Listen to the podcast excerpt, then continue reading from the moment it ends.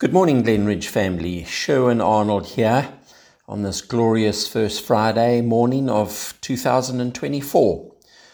Looking back does not have to be a bad thing.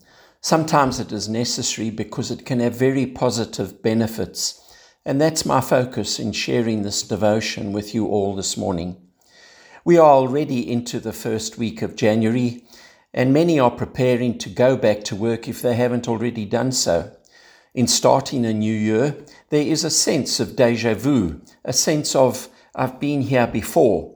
It is described as the phenomenon of feeling as though one has lived through the present situation before. Yes, we have. Every new year, it is essentially the same as last year, the last five years, and it will no doubt be so in every in each of the years to come. Of course, the highs, the lows, the joys, and the sadness may vary from year to year, but down at the core, it is just more of the same.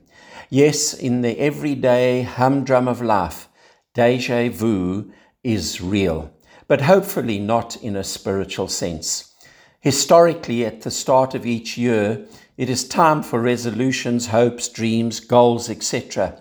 To leave behind last year and embrace the new year to somehow make it different and make it better than last year.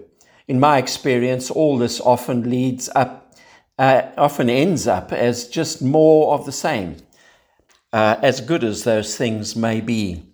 But as I've already said, this just cannot be true spiritually.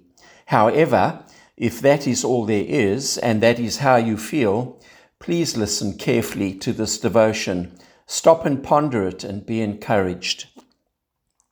Let me explain what I mean.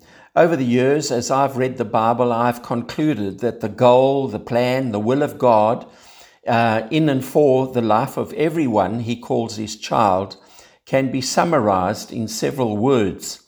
I will take from Scripture this morning without quoting any verses, just for the sake of time. Here are some of them spiritual maturity, godliness, holiness, dying to self, picking up my cross daily, surrendering to his workmanship, producing the fruit of the Spirit, doing good works, growing in the knowledge of him, being found worthy of our calling, being productive and effective, renewing the mind, becoming more Christ like, and there are more that could be added. All these are about growing up spiritually from childhood to adulthood, lacking nothing. And this is where looking back kicks in. So, at the end of one particular year, some years ago, I decided to look back over each year. Not in an obsessive, all consuming kind of way, but taking time out to stop and ponder. The question that I needed to answer was Could I say that I am different now than I was in January, knowing full well that my body is older, true enough, but how is my inner man doing? Why would I do this? The light bulb moment came on when I read 1 2 Corinthians 13 verse 5, a verse I had read many times, and I'm going to let it speak to itself as I repeat it. And I'm reading from the Amplified Version of the Bible.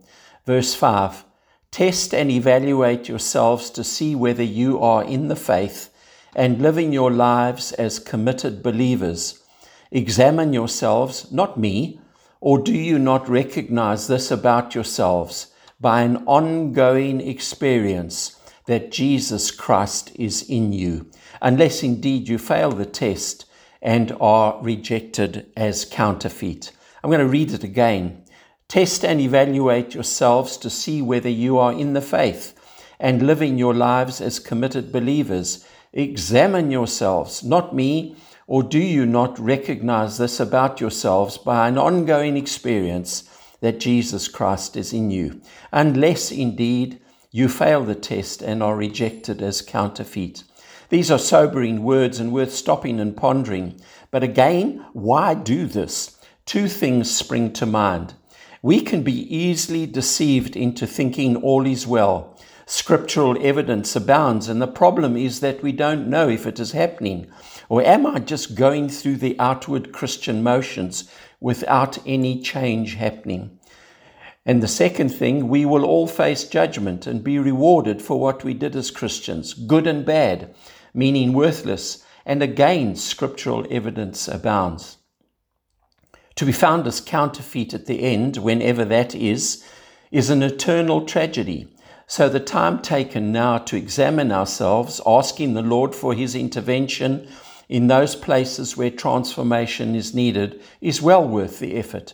Let's do that so that we are not the same in January 2025 as we are now in January 2024. Have a wonderful day and God bless. Bye.